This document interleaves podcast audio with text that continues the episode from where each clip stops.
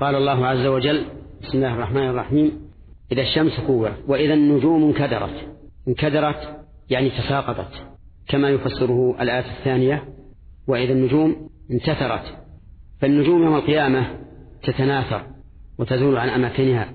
وإذا الجبال سيرت فإن هذه الجبال العظيمة الصلبة العالية الرفيعة تكون هباء يوم القيامة وتسير كما قال الله تعالى وسيرت الجبال فكانت سرابا وإذا العشار عطلت العشار جمع عشراء وهي الناقة الحامل التي تم لحملها عشرة أشهر وهي من أنفس الأموال عند العرب. وتجد صاحبها يرقبها ويلاحظها ويعتني بها ويأوي إليها ويحف بها في الدنيا. لكن في الآخرة تعطل ولا يلتفت إليها لأن الإنسان في شأن عظيم مزعج ينسيه كل شيء كما قال الله تبارك وتعالى يوم يفر المرء من أخيه وأمه وأبيه وصاحبته وبنيه لكل امرئ منهم يومئذ شأن يغنيه.